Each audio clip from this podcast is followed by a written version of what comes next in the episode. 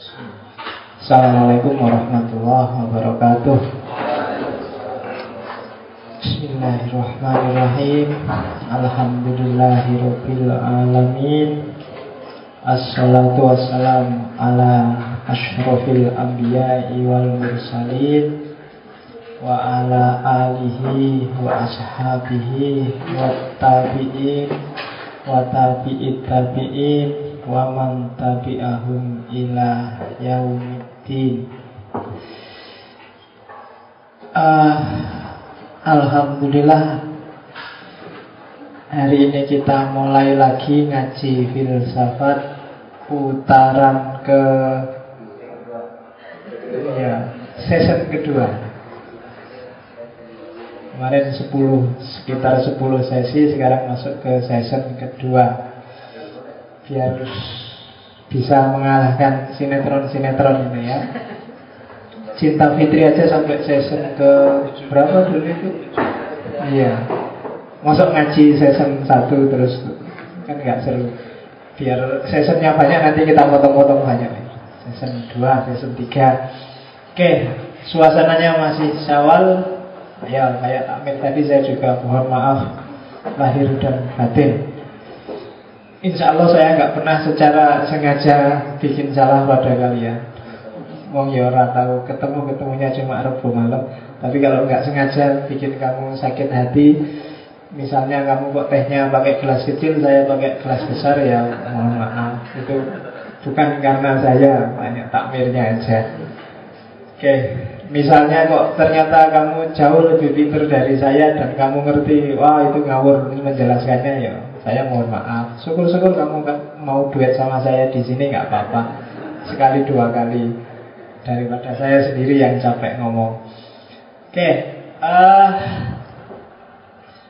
ini masih dalam sesi meskipun sesinya ganti tapi apa nuansanya masih kita ngomong nuansa alat Kemarin kita akhiri dengan alat yang pasti-pasti, yang tegas-tegas, yang jelas-jelas namanya logika. Hari ini kita ngomong alat untuk mengukur yang tidak eksak. Dan yang paling terkenal di dunia tidak eksakta itu adalah mungkin pernah dengar istilahnya namanya hermeneutika. Ya, meskipun bagi kalangan tertentu mendengar istilah hermeneutika aja sudah gatel telinganya. Dianggap hermeneutik itu barang yang bikin kacau, bikin rusak, bikin mengacak-acak pemahaman, bikin banyak banyak image-image negatif tentang hermeneutik. Tidak apa-apa, pendirian pribadi, kesan, apa pandangan itu tidak boleh dibantah. Setiap orang punya perspektif sendiri-sendiri dan yang bilang kayak gini juga hermeneutik sendiri. Jadi oke okay, yang jelas karena kita akademisi semuanya intelektual nah, meskipun bukan akademisi kampus tapi akademisi masjid. Nggak tahu akademisi masjid itu apa. Dibikin aja intelektualis masjid. Ah tetap untuk setuju dan tidak setuju kita harus ngerti apa itu hermeneutik. Biasanya kenapa sih banyak orang nggak senang dengan hermeneutik? Orang-orang banyak yang rancu antara hermeneutik sebagai apa? biblical method of interpretation dengan hermeneutik sebagai branch of philosophy jadi hermeneutika sebagai metode cara menafsirkan Bible dengan hermeneutika sebagai sebuah filsafat pemahaman. Hermeneutik iya pernah dipakai oleh orang Kristen sebagai metode untuk nafsir Bible. Bahkan sekarang juga banyak dipakai oleh orang Islam sebagai metode untuk nafsir Al-Quran. Tapi kita tidak akan mendalam di situ kita hanya akan mendalam pada hermeneutik sebagai sebuah filsafat pemahaman, sebagai sebuah metode untuk memahami dunia manusia dan metode untuk membaca kayak gini loh caranya manusia memahami. Itu yang orang sering salah baca, salah paham. Makanya kalian juga kalau beli buku yang judulnya hermeneutik juga hati-hati. Kalau di rak-raknya buku-buku Islam itu pasti rata-rata hermeneutika Al-Quran. Tapi kalau di raknya buku orang Kristen, ketemu juga judul hermeneutik, tapi hermeneutik Bible. Nah, kalau yang ini carilah di rak-rak buku filsafat. Jangan keliru raknya. Begitu keliru kamu mesti marah-marah nanti bacanya. Oh, ternyata Injil tuh. Kan mesti kamu gitu. Oke. Okay. Hermeneutik. Saya tidak tahu seberapa familiar istilah ini di telinga teman-teman. Ya yang UIN mungkin sering lah dengar ini. Yang tidak UIN Ya sekali dua kali pasti dengar Istilah hermeneutik Yang penting jangan ngamuk dulu ya. Karena orang Islam sekarang ngamukan. Itu yang bikin saya males itu kan gitu Sejak dulu itu beda itu biasa Ada Sejak dulu MUI itu sudah berfatwa Bahwa Ahmadiyah itu haram Tapi hanya orang masa kini yang ngamuk Gara-gara itu Biasa aja Iya. Jangan ngamuan, kamu nanti kurus loh. Sekali-sekali dibikin survei kira-kira umat Islam yang ngamuan dengan yang biasa-biasa itu mana yang lebih gemuk? Jangan-jangan yang ngamuan lebih gemuk karena dia puas bisa ngamuk. Sementara kamu yang batin tiap hari malah kurus. Tapi jangan kamu terus gara-gara pingin gemuk terus kamu ngamuk. Oke. Kan kemarin sudah maaf-maafan ya, nggak perlu ngamuk. Sampai ada yang SMS saya di HP saya masih banyak yang tak biarin, khususnya SMS minta maaf yang isinya lucu-lucu. Ada yang bikin puisi, ada yang ngirim gambar, ada yang kena stroke, macam-macam. Ya, karena SMS-nya kayak kayak orang kena stroke gitu loh.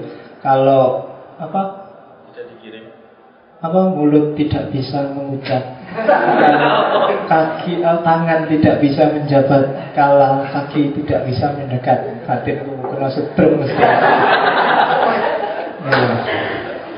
Mau minta maaf mau dadak setrum dulu ya. ya biasa aja minta maaf pak lahir batin tapi ya dadak mulutnya nggak bisa ngomong tangannya nggak bisa menjabat oh, kasihan ya oke okay. uh, Iya, saya lupa belum tak Indonesia ini ya. Kamu nggak apa-apa lah. Itu Inggris gampang pak. Jadi hermeneutik, istilah hermeneutik itu diambil dari seorang dewa Yunani namanya Hermes. Ah itu gambarnya Hermes. Nanti aja, karena nggak pakai sarung jangan dibuka lama-lama. Jadi istilah hermeneutik jadi itu kalau bahasa Inggrisnya a messenger who bring the message of destiny. Jadi seorang utusan dari dewa paling tinggi Yunani yang tugasnya menyampaikan pesan. Jadi nyawanya hermeneutik itu ada di menyampaikan sesuatu pada orang lain. Gimana caranya orang lain paham dengan pesan yang kamu bawa. Intinya di situ. Kenapa sih membawa pesan dan pemahaman terhadap pesan itu penting? Karena kita tiap hari seperti ini. Hidup kita itu paham dan memahami. Modus kita hidup itu memahami sesuatu atau tidak paham sesuatu. Itu aja intinya yang ada di pikiran kita. Maka inspirasi dari istilah hermeneutik itu dari tokoh namanya Hermes. Hermes itu dalam bahasa Mesir ada yang menyebut namanya unuh. Ada yang namanya Kalau saya di Nasr menyebut sebenarnya Dalam bahasa Arab itu adalah Idris. Diasosiasikan dengan Nabi Idris. Karena Nabi Idris itu Secara peradaban manusia sejak Nabi Adam Dia dipandang sebagai filosof pertama orang pintar pertama di dunia. Banyak sekali teknologi yang sekarang kamu pakai mulai baju, mulai jahit menjahit, mulai pakai sandal itu Nabi Idris yang mereka reko. Katanya begitu, saya juga belum pernah kenalan. Ya, uh, menarik kalau ada yang mau coba ditelusuri Nabi Idris itu. Kalau kalian belajar dunia tasawuf, Nabi Idris itu tidak mati. Jadi dia naik ke surga. Jadi Gimana ya? Jadi dia itu kayak Nabi Muhammad sama malaikat diajak Isra Mi'raj ditunjuki surga neraka. Terus waktunya pulang katanya cuma jelasnya saya nggak tahu sandalnya ditinggal. Ya, begitu nyampe bumi, uh, malaikat sandalnya ketinggalan. Ya wis balik lagi ke sana terus di surga nggak mau balik-balik lagi ke sana. Jadi pokoknya di sana aja. Cuma dalam tradisi sufi orang inilah Nabi Idris inilah yang dipersonifikasikan sebenarnya dia masih sering berkeliaran di bumi. Kalian mengenalnya sebagai Nabi Khidir. Coba dicari. Karena itu Khidir itu tidak mati-mati ya, karena dia sudah jadi penduduk surga sebenarnya. Dia turun ke bumi mungkin dalam rangka ada tugas-tugas khusus ada orang yang perlu dibimbing dan seterusnya. Hampir semua sufi besar itu pasti pernah dibimbing, paling tidak pernah bertemu sekali dua kali dengan yang namanya Khidir. Yang dalam bahasa Yunani disebut Hermes, dalam bahasa Mesir disebut Unuh, dalam banyak nanti. Cari aja belajar. Saya ngerti gini-gini karena sekarang saya ngajar tasawuf falsafi di Usuluddin. Kalau ada yang nganggur silakan masuk kelas, tidak apa-apa. Gak apa-apa di kampus cari aja jadwalku pas tasawuf falsafi. Oke. Ya kalau ilustrasinya orang Yunani seperti itu karena digambarkan kakinya harus ada sayapnya biar bisa terbang. Karena dia menyampaikan pesan ke mana-mana. Itu itu tak tulis di situ komentarnya kelompok Bahai. Bahai itu awalnya sebenarnya kelompok Islam. Ajarannya dianggap menyempal. Terus berdirilah namanya agama baru namanya agama Bahai. Itu kayak Ahmadiyah mungkin Ahmadiyah sudahlah jangan pakai Islam. Kamu kalau kayak gitu berarti agama baru. Nah kalau orang Bahai siapa takut? Ya kalau mau disebut agama baru sebut aja agama baru tidak apa-apa tidak ada masalah cuma nama itu Bahai sehingga ada agama namanya Bahai tokoh Bahai Baha'ullah ini termasuk yang concern dengan Hermes, Nabi Idris. Katanya Baha'ullah itu Idris itu adalah the first person who devoted himself to philosophy. Jadi dia orang pertama yang apa? menyerahkan dirinya, orang yang mengabdikan dirinya untuk filsafat. Some called him also Hermes dan seterusnya. Itu cuma biar kenal aja dari mana istilah hermeneutik itu. Jadi dari Hermes kalau di Yunani, kalau Islam kenalnya Idris. Nanti Syed Hussein Nasr banyak ngomong tentang Hermes dan Idris ini. Oke, kita tinggalkan sejarahnya. Orang pertama sebenarnya yang pakai istilah ini untuk dunia akademik eh, resmi, formal itu Aristoteles. Jadi Aristoteles itu kan yang ngarang logika, tapi juga nulis puitika, tapi juga nulis pokoknya segala cara memahami dirumuskan oleh Aristoteles dalam bukunya yang terkenal namanya Organon. Nah itu di antaranya ada dia juga nulis risalah judulnya Peri Hermenians. Jadi untuk memahami dunia-dunia yang melibatkan bahasa melibatkan puitika dan seterusnya. Nanti kamu cari sini. Di internet banyak cuma pakai bahasa Inggris. Tulisannya Aristoteles. Oke. Jadi pada awalnya hermeneutik itu adalah the process of bringing to understanding.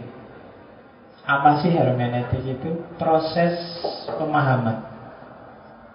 Ini harus dibahas karena pemahaman itu tidak eksak, tidak satu tambah satu dua, dan melibatkan language, melibatkan bahasa. Dan bahasa ini luar biasa. Manusia tidak bisa hidup tanpa bahasa. Kamu tidak akan bisa berpikir tanpa bahasa. Itu disebut ada to say, to explain, to translate. Mengatakan sesuatu, menjelaskan sesuatu, menerjemahkan sesuatu itu pakai bahasa. Kalau nggak percaya kamu cermati sendiri diam-diam perhatikan isi pikiranmu. Ketika kamu mikir kan pakai bahasa. Mikir ya, kenapa ya aku kok kayak gini? Kenapa itu kan bahasa? Kayak gini itu juga bahasa. Nggak ada. Semua yang di luar bahasa berarti kamu belum paham dan kamu nggak bisa mikir. Aktivitas berpikir itu pasti bahasa. Makanya bagi filosof eksistensialis Heidegger Bahasa itu dianggap rumahnya being, rumahnya ada. Orang nggak bisa hidup. Dasar eksistensimu ada di bahasa. Makanya orang-orang postmodern itu sangat serius dengan bahasa. Meskipun pengalaman saya filsafat bahasa itu filsafat yang lebih jelimet dibandingkan filsafat yang lain Karena memang agak rumit prosesnya Nah, nanti siapa tahu nanti kita panjang-panjang lama-lama ketemu dengan filsafat bahasa. Oke, apa sih yang jadi dari zaman klasik sebelum ke sini saya cerita dulu. Dari zaman klasik dari era Aristoteles dan kawan-kawan Kemudian orang lebih tertarik dengan logika daripada cara berpikir yang agak relatif model hermeneutik. Sehingga logika jaya, filsafat jaya termasuk di era abad tengah. Di era abad tengah ketika agama-agama besar muncul, bahkan agama dan wahyu pun dianalisis pakai logika sehingga melahirkan namanya teologi. Era tengah habis, datang era modern. Orang modern terlebih lagi sangat terpesona dengan rasionalitas. Dimulai dari dekat dan seterusnya.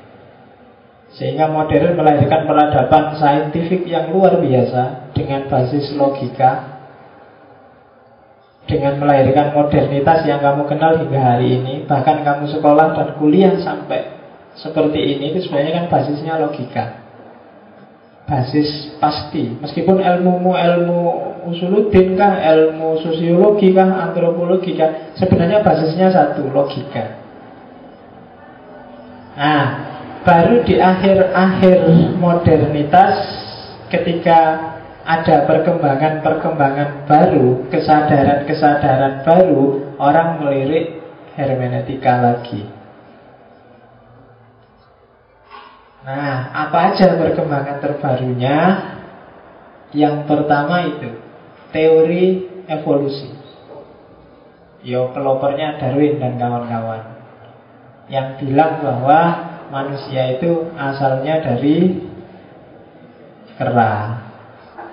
Kamu boleh tidak setuju tapi diakui atau tidak di antara semua binatang kita memang paling mirip dengan kera. Kamu nggak perlu ingkar loh. Diakui atau tidak yang mirip loh. Jangan komplain. Ya. Jadi dan itu dibuktikan secara ilmiah oleh Darwin. Mulai bentuk rahang, konstruksi kerangka, tulang-tulang Semuanya itu ya memang mirip. Teori evolusi. Dan meram, teori evolusi ini merambah tidak cuma dunia biologi. Nanti ke mana-mana teori ini jalan. Orang mulai muncul kesadaran progres Bahwa segala sesuatu itu berubah. Tidak statis psikologi akhirnya terpengaruh. Dunia bahkan agama pun terpengaruh. Nanti kamu cari buku-buku banyak evolusi rohani, evolusi spiritual. Itu kan meskipun nggak setuju dengan monyetnya Darwin, tapi kan evolusinya dia setuju. Ya. Jadi pengaruhnya besar. Teori evolusi memunculkan ide bahwa segala sesuatu itu berubah dan berkembang dari mungkin dulu dari monyet kecil terus jadi monyet besar terus jadi monyet besar bulunya rontok terus jadi kamu kan gitu logikanya Darwin. Nah mungkin dalam banyak hal kita juga begitu. Psikologimu kan juga begitu dari anak kecil anak remaja remaja dewasa terus dewasa beneran terus tua terus kanak-kanak lagi cara berpikirnya. Orang tua kan kayak anak kecil lagi. Tapi itu evolusi, berubah. Dulu A, kemudian jadi B, kemudian jadi C, kemudian jadi D kan kita begitu. Physically maupun psikologically. Dulu kamu kecil secara fisik, sekarang sudah besar-besar. Kalau saya konsisten. Kamu kan enggak, harus gede-gede dur-dur. Kalau saya istiqomah. Tidak setuju teori evolusi tidak apa-apa karena aku tidak berevolusi.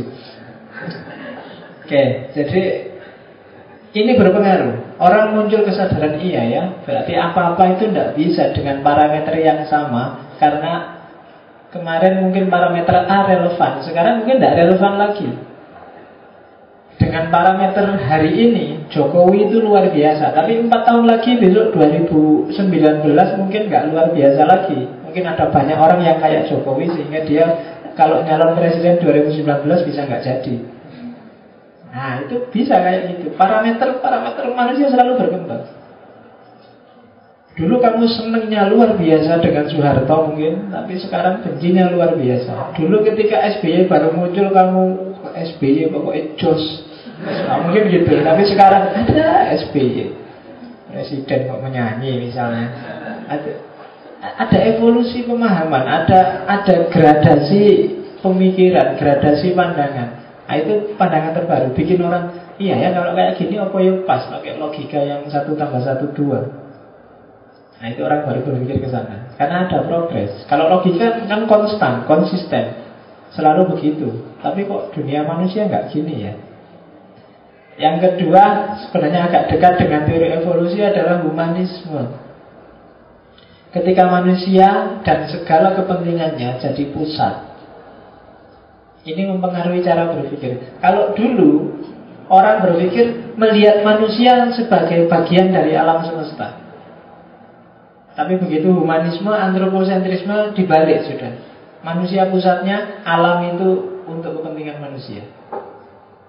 Ini yang mencoba dibalik lagi mati-matian oleh kelompok-kelompok ekolog, orang-orang yang peduli lingkungan. Memposisikan manusia hanya sebagai bagian dari alam, dia bukan penguasa alam. Tapi humanisme jadi poros perkembangan modern dan postmodern.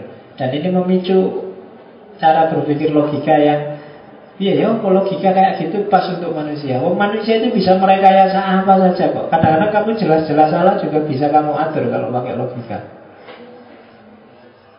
Ya caranya yang salah tetap benar. Nah, IP-mu jelek aja kamu kan bisa cari seribu satu alasan kalau ditanya.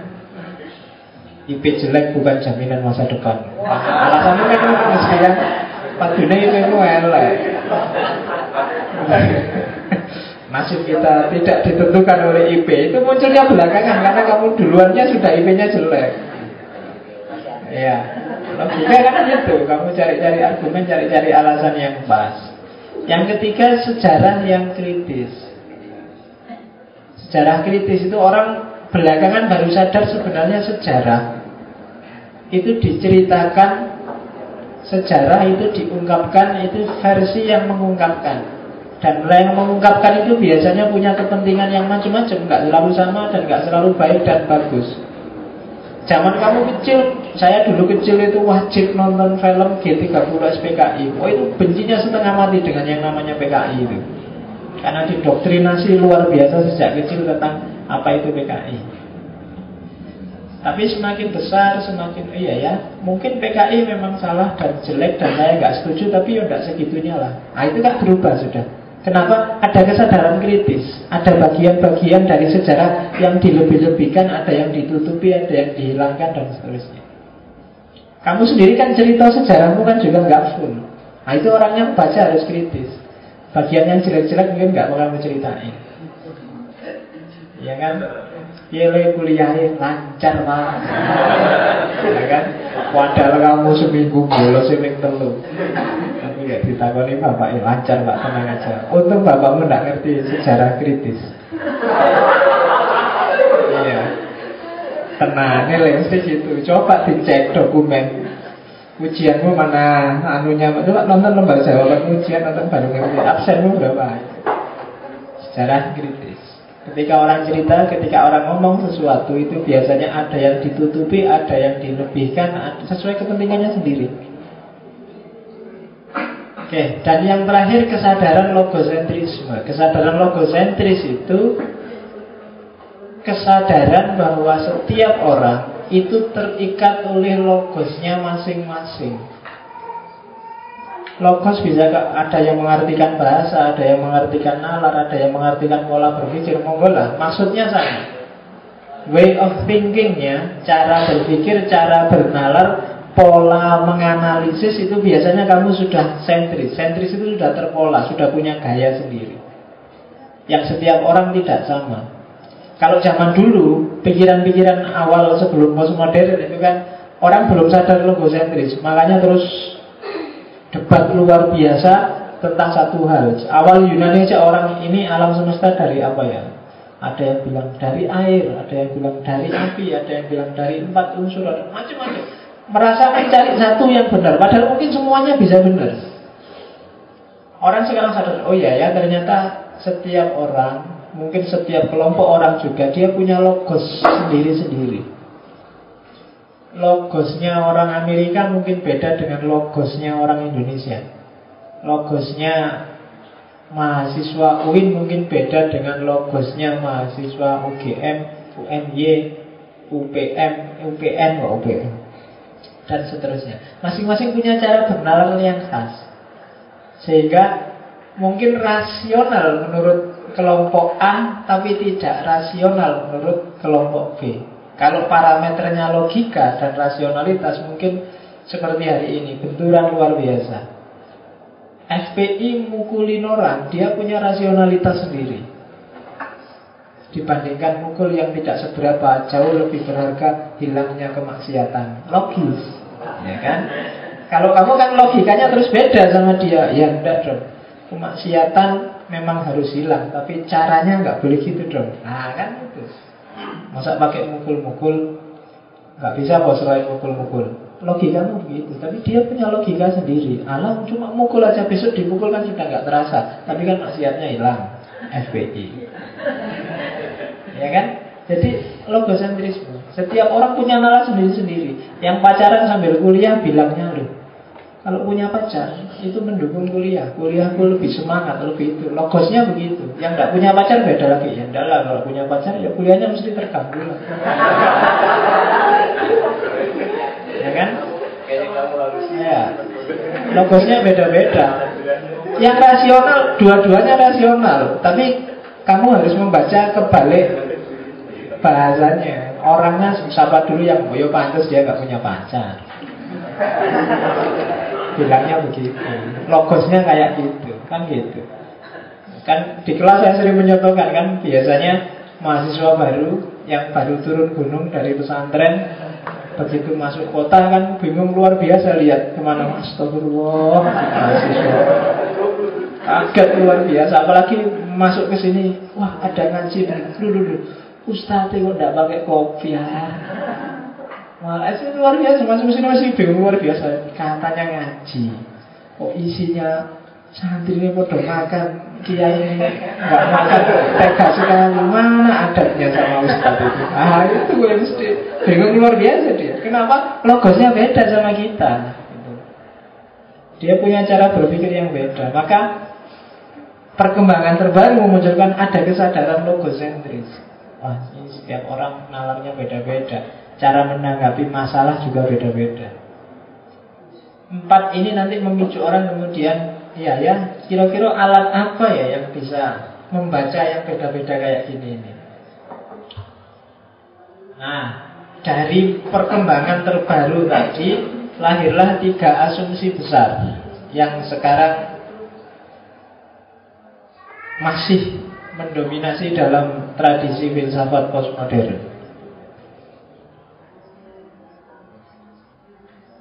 Yang pertama antroposentrisme. Jadi antroposentrisme itu manusia sebagai pusat. Ini sebenarnya diawali dari modern. Era modern itu sudah antroposentris. Tapi postmodern juga antroposentris tapi dengan pemanaan yang berbeda. Sebelum antroposentris orang kenal teosentris. Itu apa? Tengah. Teosentris itu apa-apa serba teos, serba Tuhan. Jadi kalau ada orang ada apa-apa dari linti Ayatnya mana? Nah itu paradigmanya adalah paradigma teosentris. Apa-apa maunya Tuhan. Sebelum itu tadi Yunani itu paradigmanya kosmosentris Serba alam manusia pun dipandang sebagai bagian dari alam semesta. Nah, hari ini orang antroposentris.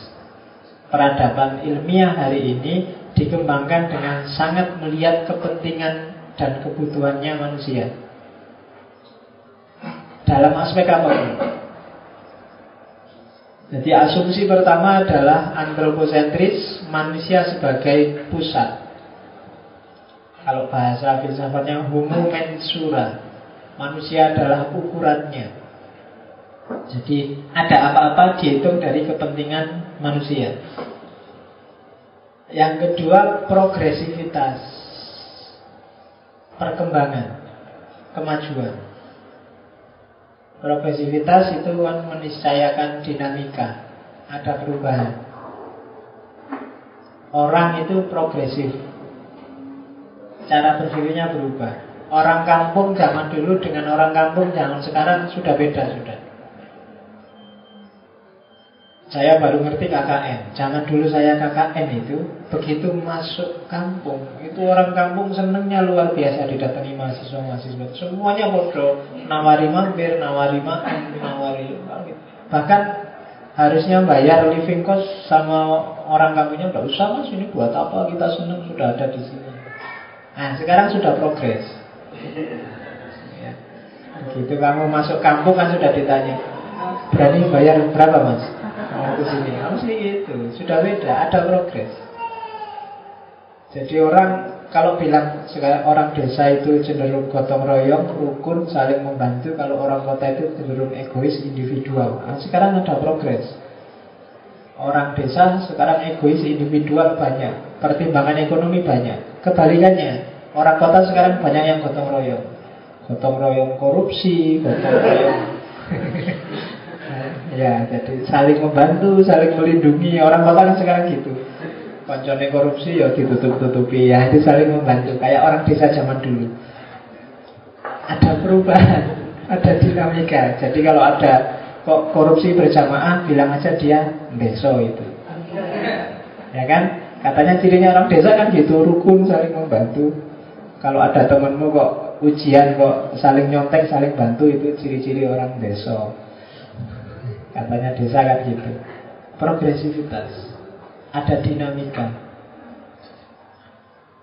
Terus Macam-macam Hidupmu juga progresif kok Bahkan progresif hitungannya nggak cuma Bulanan, tahunan Kadang mingguan, bahkan harian Kemarin apa, sekarang apa Bisa juga begitu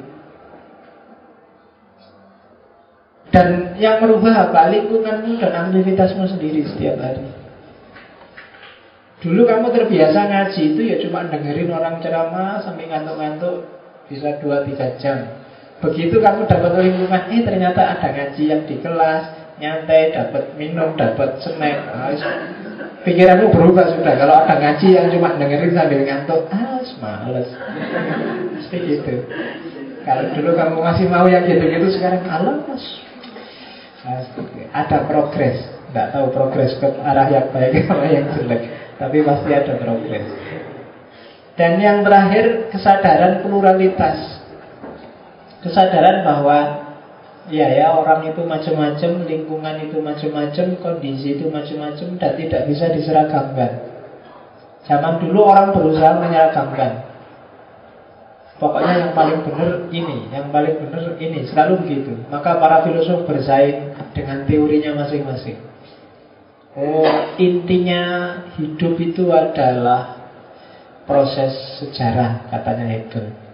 Sementara bagi Descartes, oh intinya hidup itu adalah kesadaran diri yang rasional. Semuanya ingin dianggap benar. Padahal mungkin benar semua, hanya beda perspektif. Belakangan orang sadar terhadap pluralitas. Oh iya ya, orang itu beda-beda. Apalagi ada teknologi informasi yang luar biasa. Kamu jadi ngerti, oh ternyata Hidup itu gak cuma seperti yang tak jalani Masih ada macam-macam alternatif Yang beda-beda Yang gak sama Selera Kesenangan Kesukaan Cara berpikir Cara menanggapi masalah Cara menanggapi persoalan Itu beda-beda Kesadaran pluralitas ini membangun peradaban hari ini kalau kalian dengar isu-isu multikultural, multiperspektif, multidisiplin, multidimensi, itu lahir dari asumsi-asumsi ini. Asumsi dari kesadaran bahwa hidup itu plural, macam-macam. Situasi dan kondisi menentukan. Sejarah hidup masing-masing orang, masing-masing kelompok orang juga menentukan. Dengan tiga asumsi besar ini, nanti lahirlah hermeneutik. Ini nggak saya baca, ini sebenarnya historis ada beberapa tokoh filsafat sebelum lahir hermeneutik modern yang merintis cara berpikir hermeneutik. Misalnya Vico, Spinoza, Luther, Meyer, Ash, Wolff, Kant, fenomenalisme, Wittgenstein, picture theory, game, dan seterusnya. Yang tertarik silakan baca di buku-buku. Kalau tak jelasin satu-satu Kamu nanti puyeng Ada saatnya kita ketemu orang-orang itu nanti Kalau ini sudah sampai season ke Berapa ya Season ke Ya 25 Iya, karena saya pokoknya untuk ngaji filsafat saya melangkahnya harus pelan-pelan, tidak tak sikat di teori-teori besar. Karena begitu saya masuk ke teori besar, kamu pasti puyeng. Apalagi yang basisnya bukan filsafat Saya tahu problemmu banyak Masa tak tambah problem filsafat Ya Daripada gak nyantol saya melangkah pelan-pelan Jadi mulai padahal ini sudah pertemuan ke-10 kan kamu pelan baru Belum tak kenalin teori-teori besar dan tokoh-tokoh besar. Menurut saya lebih kita bangun landasan dulu yang kuat. Nanti kalau sudah ketemu Jadi setelah ini kita baru masuk ke metafisika, ontologi Baru tak kasih dasar-dasar Kalau ini alatnya. Jadi pelan-pelan Ini di skip aja. Nanti ya kan Bisa kamu copy ini Yang tertarik cari sendiri di buku-buku. Nah Kenapa sih kemudian Perkembangan baru Dan asumsi-asumsi tadi Memunculkan Hermeneutika modern Karena modernitas ketemu namanya anomali-anomali. Anomali-anomali itu kesulitan-kesulitan baru yang tidak bisa dijawab oleh paradigma modern. Yo formalnya di situ saya sebut ilmu-ilmu eksakta, ilmu-ilmu alam itu banyak yang tidak bisa menjawab problemnya manusia. Ilmu eksakta ya karena eksak dia rumusannya logika. Dan karena logika, biasanya logika itu orang berpikirnya hitam putih. Antropologi misalnya, antropologi itu kan ngomong budaya. Begitu pakai logika yang eksak, yang hitam putih, ini bisa rumit. Ada terus kamu bilang ada peradaban maju, ada peradaban terbelakang, kan terus gitu. Karena harus ada hitam dan putih. Yang maju itu kayak Amerika, yang terbelakang itu kayak Indonesia. Indonesia. Buktinya gampang. Begitu masuk kelas, mesti yang datang duluan duduknya di belakang. Mesti. Itu salah satu ciri peradaban yang masih terbelakang. Oke. Okay. Ya. Jadi Nggak bisa peradaban itu Kamu kan merasa saya itu lebih beradab loh Daripada orang Irian Jaya yang cuma pakai koteka Saya lebih maju Kan kamu merasa gitu Padahal mungkin dia punya logo sendiri Saya dulu pernah ke Jambi Yang yang apa nemenin aja ada temen yang penelitian di masyarakat Dayak Jadi ada suku tertentu yang apa tidak pakai tutup tubuh bagian atasnya. Jadi kalau yang perempuan itu kan kelihatan luar biasa. Iya, tidak teko harus cerita. Ya. Jadi, itu begitu saya ke sana kan mesti merasa ah orang sini peradabannya kok gini ya, mending Islam ditutup semuanya masa dia tapi kalau kamu berani membandingkan, ayo bandingkan tingkat pelecehan dan perkosaan di sana sama di Jawa. Yang kamu merasa beradab. Ya kan? Orang sana itu biasa aja lihat kayak gitu ya biasa kayak lihat gini-gini. Cuma yang paling pendatang meneliti kayak saya itu yang tiap hari. Iya. Tiap hari ambil nafas besar. Oke. Okay.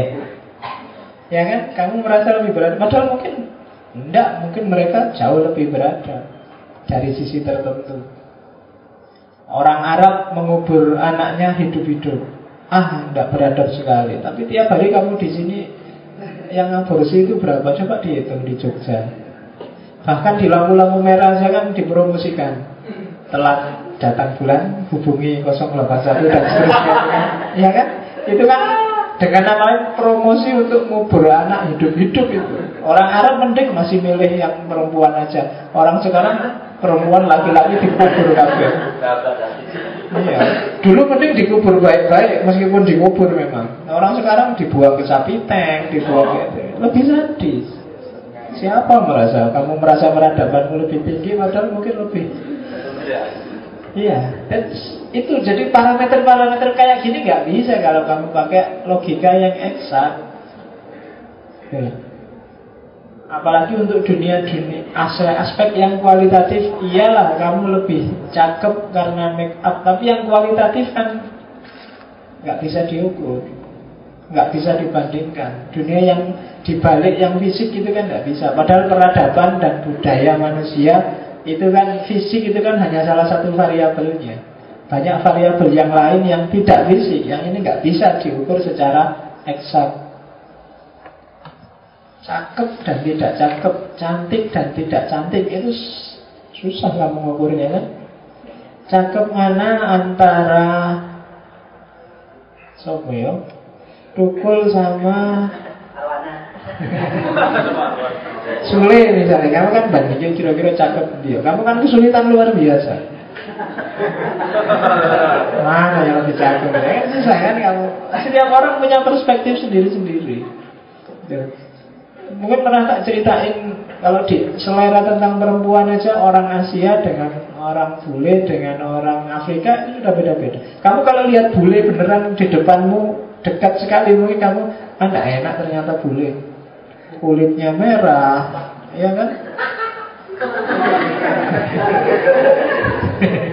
Kamu kayak lebih bule wae kamu mungkin gak seneng dengan kulit-kulit putih merah kayak bule itu. Kamu sukanya kan coklat-coklat sidik lah yang penting. Kan gitu. Orang Afrika juga gitu, lihat kulitmu yang coklat itu enggak lagi kulit mateng gak mateng. Mentah gak mentah. Dia lihatnya yang keren gitu loh, yang hitam, segera gitu.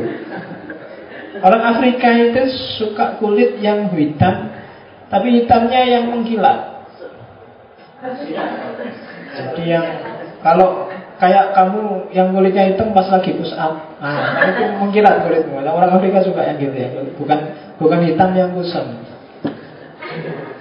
Dia suka bibir yang dia nggak seneng bibirnya orang Barat atau orang Indonesia yang merah itu dia nggak suka. Dia malah jijik kalau lihat bibir tipis kok merah itu dia jijik. Dia sukanya bibir itu yang tebel, hitam, radial lah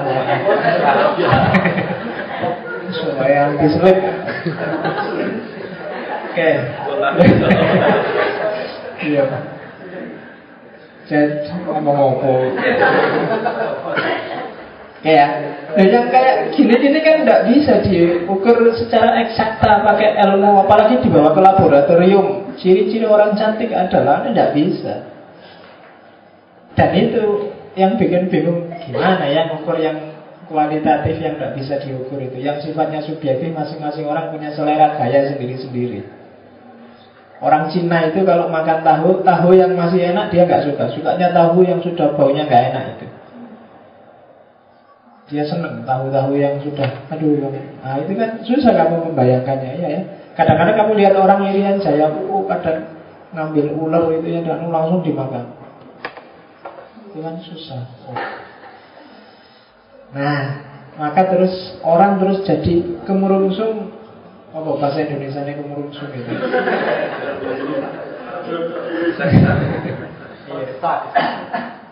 Beda, tergesa-gesa itu ke susu Tapi kalau kemurungsung itu Terlalu Terlalu Pengen cepet nah, gitu. Pengen cepet nah ketemu Pengen cepet nah itu Kepingin segera dapat metode yang bisa mewadahi ini. Apalagi berhubungan dengan agama. Itu yang bikin tradisi Bible terus senang dengan hermeneutik dan hari ini banyak kelompok tertentu umat Islam juga suka dengan hermeneutik karena agama juga kualitatif sekali. Yang benar mana, yang salah mana, susah sekali kamu mengukurnya. Banyak hal-hal yang subjektif. Tidak bisa yang kelihatan jadi parameter. Ya meskipun orang-orang kampung kan Islam yang penting sembahyang, gitu kan. Tapi kan sebenarnya bukan itu nggak satu-satunya parameter. Koruptor juga semua sholat, juga haji, bolak-balik malahan, umroh juga bolak-balik. Tapi kan itu tidak parameter. Gimana ya cara mengukur religiositas, spiritualitas? Maka terus orang melirik, apalagi yang dihubungkan dengan teks. Teks dari masa lalu dibawa ke masa kini, termasuk teks kitab suci. Kira-kira pemahamannya Imam Syafi'i masih relevan nggak hari ini?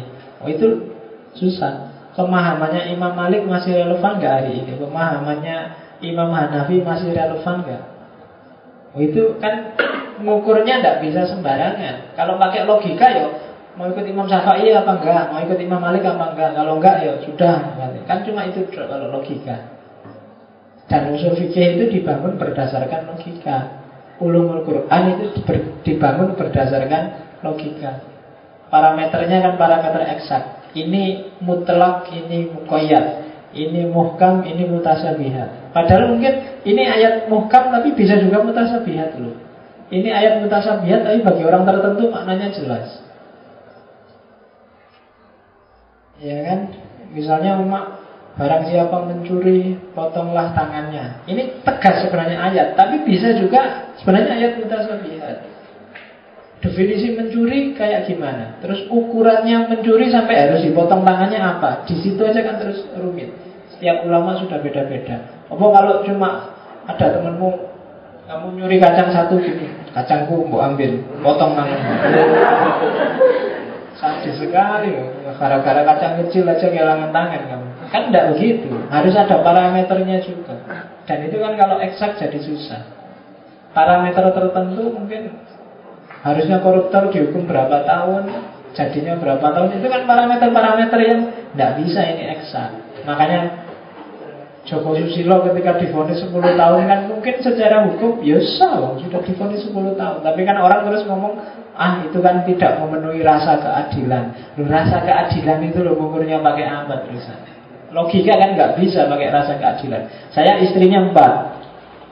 Untuk melihat sudah adil apa belum kan pakai logika nggak bisa. Ya pokoknya adil itu kan pokoknya dibagi rata pak. Yang satu satu malam, satu malam, satu malam, satu malam. Apa roto itu cuma gitu? Mungkin yang satu butuh dua malam Karena dia masih muda. Yang satu Ya kan, kan ada. Loh, Mungkin istri yang paling tua Alah sudah saya sebulan sekali juga tidak apa-apa. Dia sudah terima karena ya, Bisa kayak gitu Dan itu adil, tidak bisa parameter Dan itu sangat subjektif Orang lain nggak bisa tahu loh adil dan tidak adilnya Ya kan? Betul. Memangnya kamu ngerti kok? Oke, pacar wayang itu.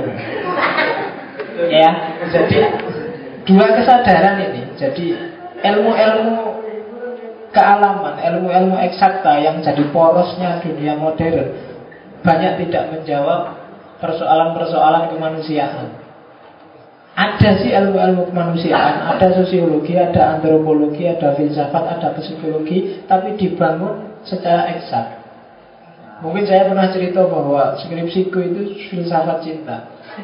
Di situ saya ngomong ada teori kimia yang ngomong tentang cinta. Jadi membahas cinta dengan sangat eksak.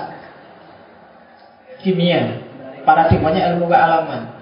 Jadi ada satu zat tertentu yang diproduksi oleh apa hormonmu jadi zat kimia yang saya lupa namanya itu. Itu yang bikin cowok seneng sekali sama cewek. Dan hormon seneng ini sayangnya diproduksi secara terbatas nggak bisa terus menerus kalau dipakai terus secara boros jadi tiap hari kamu yang-yangan SMS-an telepon-teleponan Facebookan tiap hari itu cepat habis hormon ini kalau sudah habis, pacarmu sudah nggak menarik lagi. Makanya yang punya pacar jangan boros. Iya. Dan itu kalau dipakai tiap hari dia bisa habisin itu kalau di skripsi saya tak tulis itu sudah diterbitkan tahun 2002 atau 2001. Itu ketika sudah habis maksimal kalau dipakai tiap hari itu habisnya 2 tahun. Jadi kalau kamu boros tiap hari mulai bangun tidur sampai jam 12 malam kamu SMS-an, tunggulah 2 tahun lagi. Iya, 2 tahun lagi.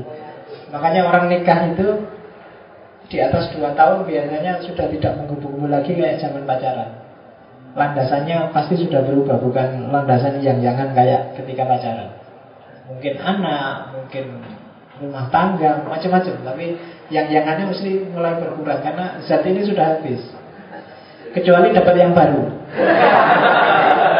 Iya, kalau ada yang baru dia produksi lagi secara massal.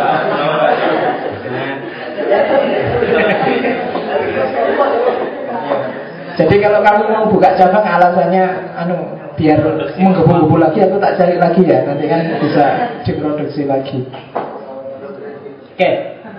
Nah, sekarang kita masuk ke hermeneutikanya. Orang terus ketemulah dengan hermeneutik. Yang pertama kali disebut bapak hermeneutika modern itu Friedrich Schleiermacher. Nanti kamu cari di buku-buku. Hermeneutik punya asumsi-asumsi. Setiap ilmu itu punya asumsi, setiap teori punya asumsi. Pahami dulu asumsinya biar kamu ngerti apa maunya disiplin itu. Yang pertama, bagi hermeneutik diasumsikan manusia adalah self-interpreting being. Manusia adalah sosok sesuatu yang menafsirkan sendiri dengan sendirinya nafsir. Jadi aktivitas berpikir itu sebenarnya aktivitas memahami dan aktivitas memahami itu sebenarnya aktivitas menafsirkan. Ya. Apa aja? Kamu komentari, baik komentar positif maupun komentar negatif.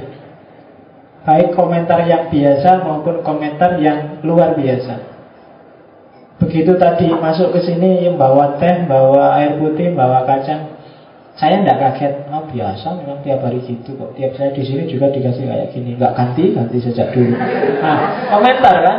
Interpretasi. Kamu juga gitu, begitu masuk ke sini Wah, di kelas atau nggak? Di masjid. Harusnya kalau ngaji Komentar. Tidak pernah diem kok kepalamu itu. Self interpreting apa pun sebenarnya kamu komentari.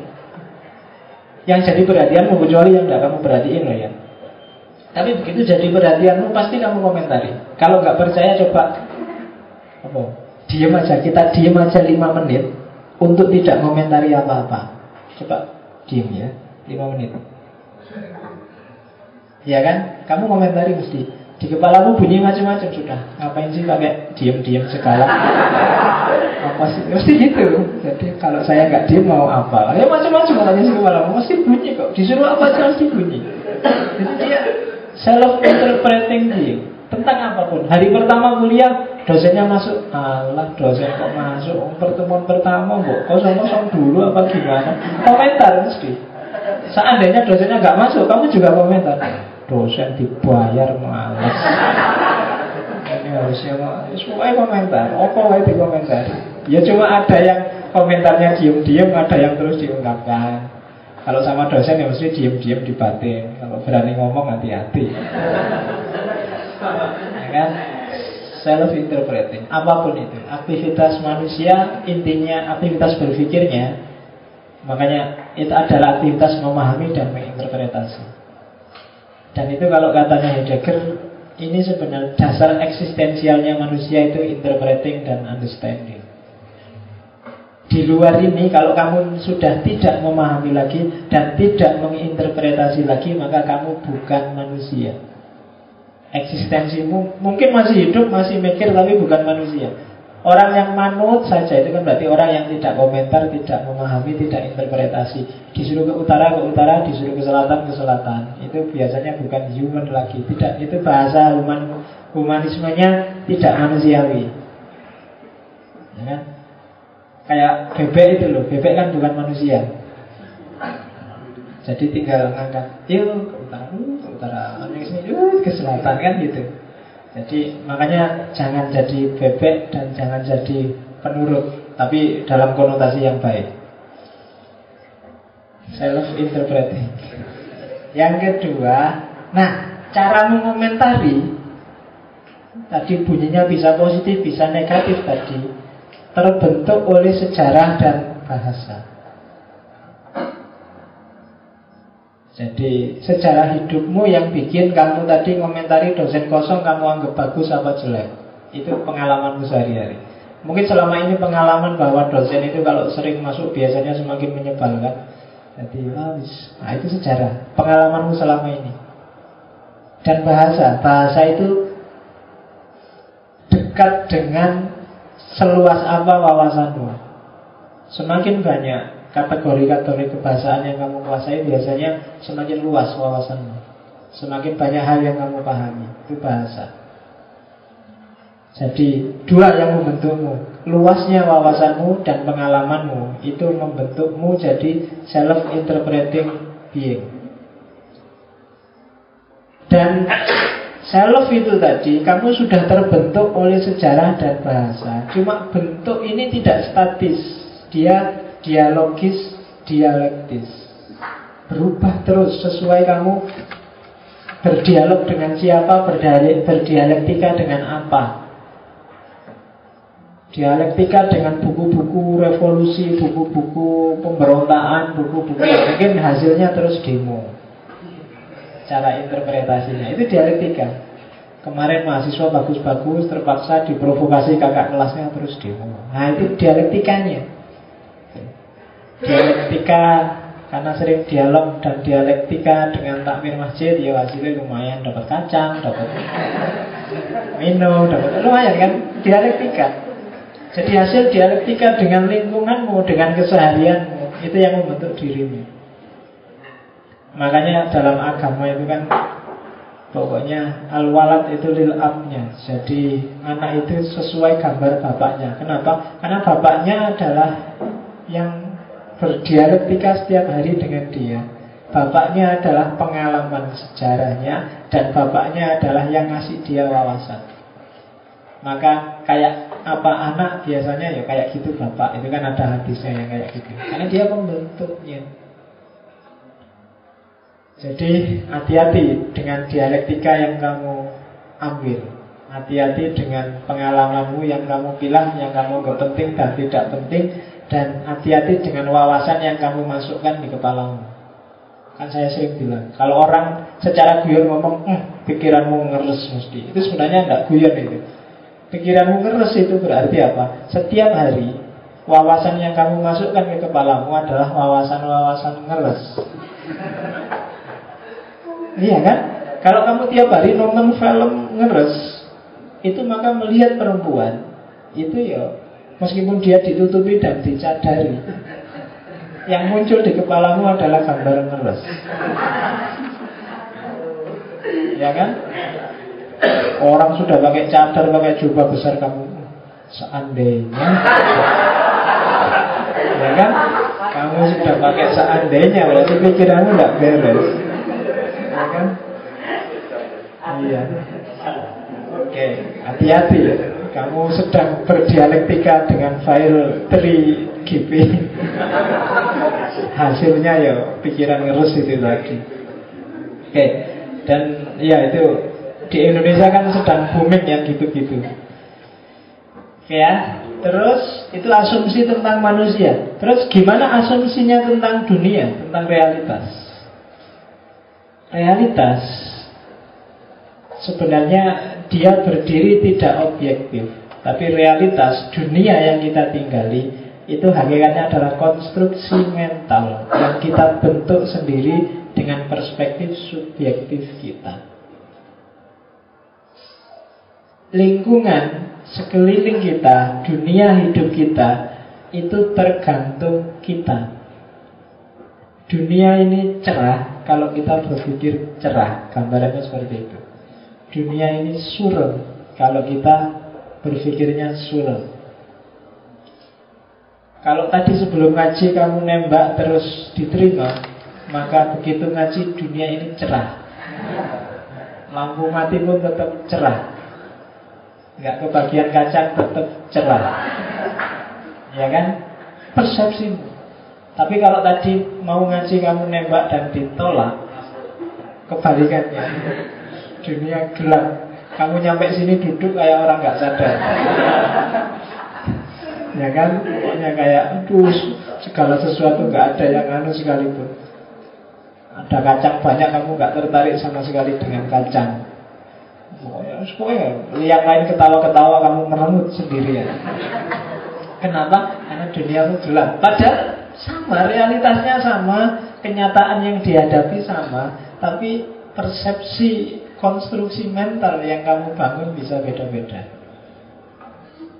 Itu dunia. Dan itu penting dalam hermeneutik. Oke, nah terus asumsi yang kelima tentang dunia, pemahaman kita tentang dunia penerimaan kita terhadap makna yang ada di baliknya ditentukan oleh pengalaman hidup yang kita miliki. Ya kayak tadi pengalaman-pengalamanmu menentukan duniamu, menentukan pemaknaanmu terhadap duniamu. Kamu pernah mengalami apa aja menentukan pemaknaanmu terhadap lingkungan sekelilingmu. Yang terbiasa bersih, kamu akan memaknai kebersihan secara berbeda dengan yang terbiasa lawannya bersihan itu apa? Jorok. Itu beda. Kenapa? Ya karena pengalamannya beda. Pengalaman hidupnya beda-beda.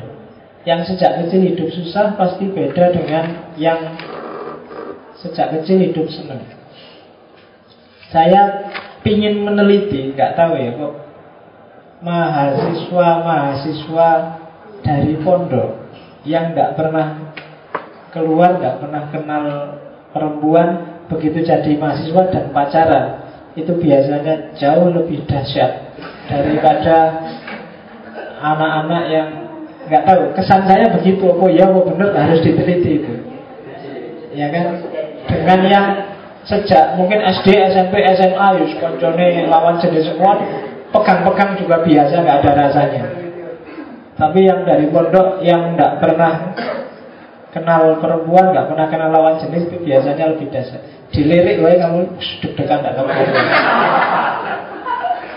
Sementara yang biasanya tiap hari bergaul rapat dengan lawan jenis disenggol dipegang biasa aja biasa. Tapi yang nggak pernah kenal itu karena dilirik aja sudah Nah itu biasanya kalau pacaran lebih dahsyat. Nah itu kan pengalaman hidup menentukan. Nah itu sekali-sekali coba kamu teliti. Iya. Lumayan. Saya nggak tahu kalau takmir gimana kalau. Oke.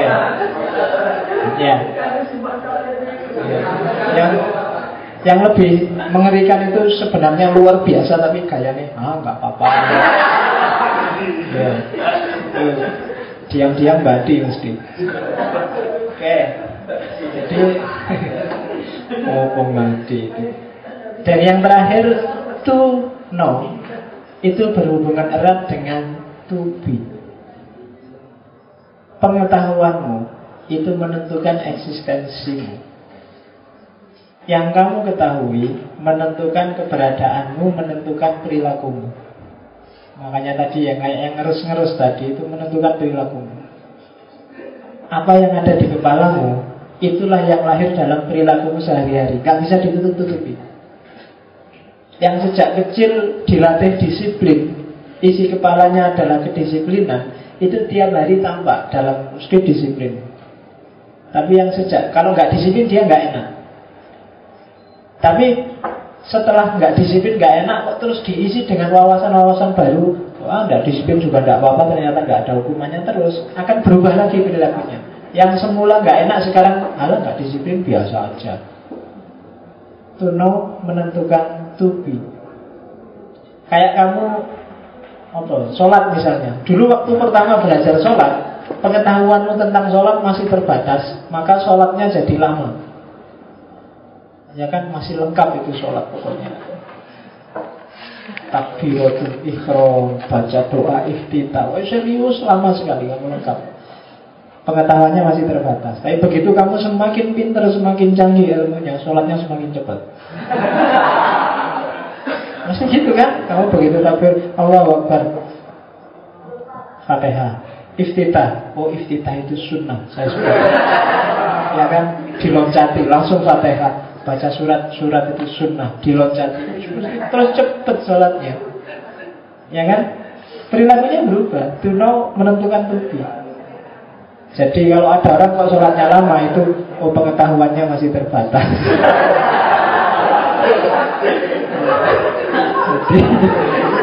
besok kamu ajarin dia sholatnya cepet ya, pengetahuannya nggak terbatas.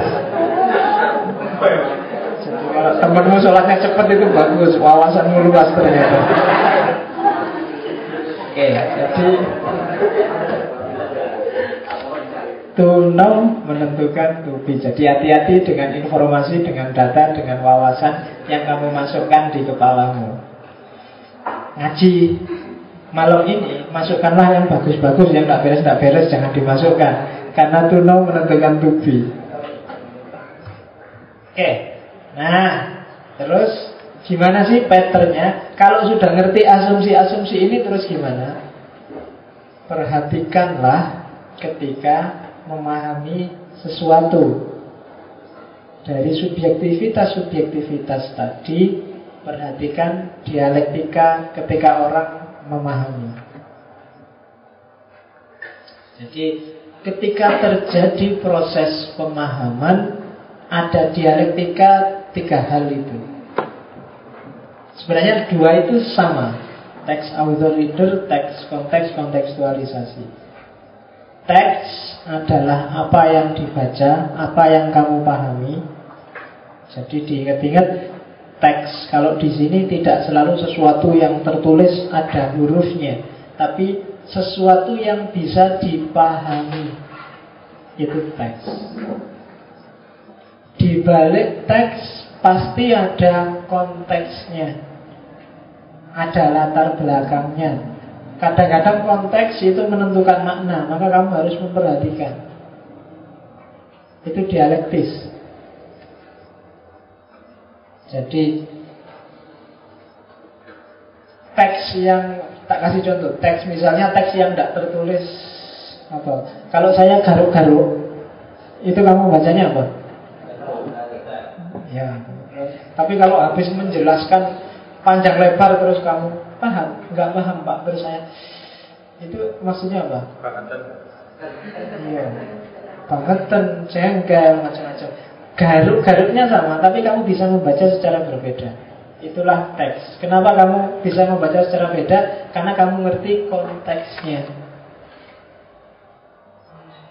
Kenapa kamu ngerti konteksnya? Ya tadi habis jelasin panjang, Terus saya garuk-garuk sambil ambil nafas panjang Oh berarti ini jengkel mesti ya gitu.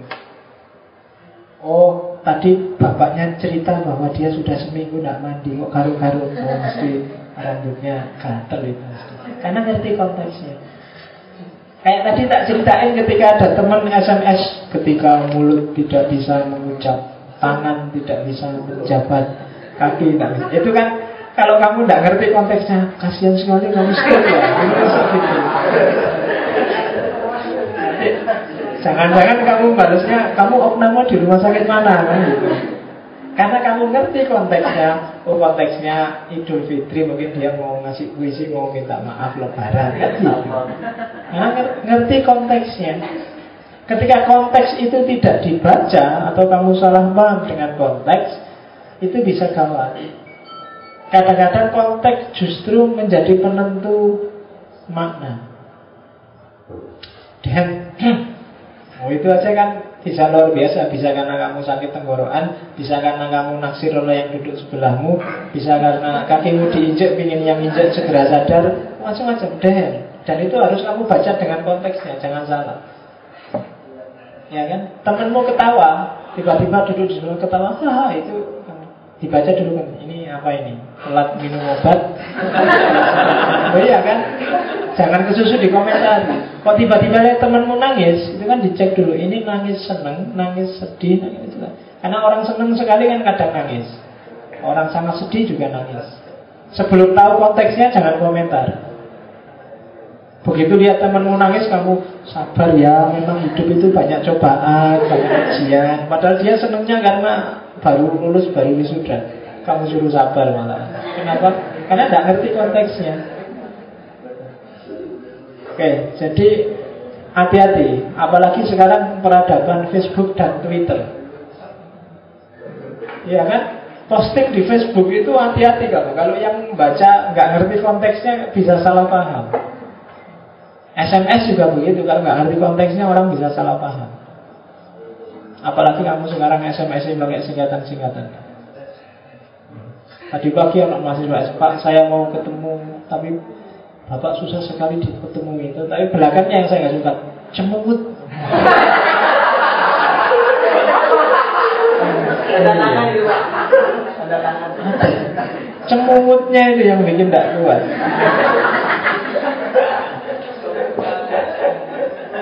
Iya Nulis aku aja sekarang males cuma dikasih huruf Q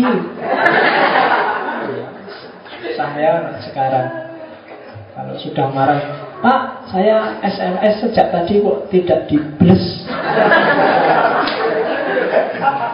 Padahal nulisan cuma dua garis Mau ditulis tidak dibalas. Ini males kamu tuh terima tulis dibles gitu. Kamu tak bles beneran apa ya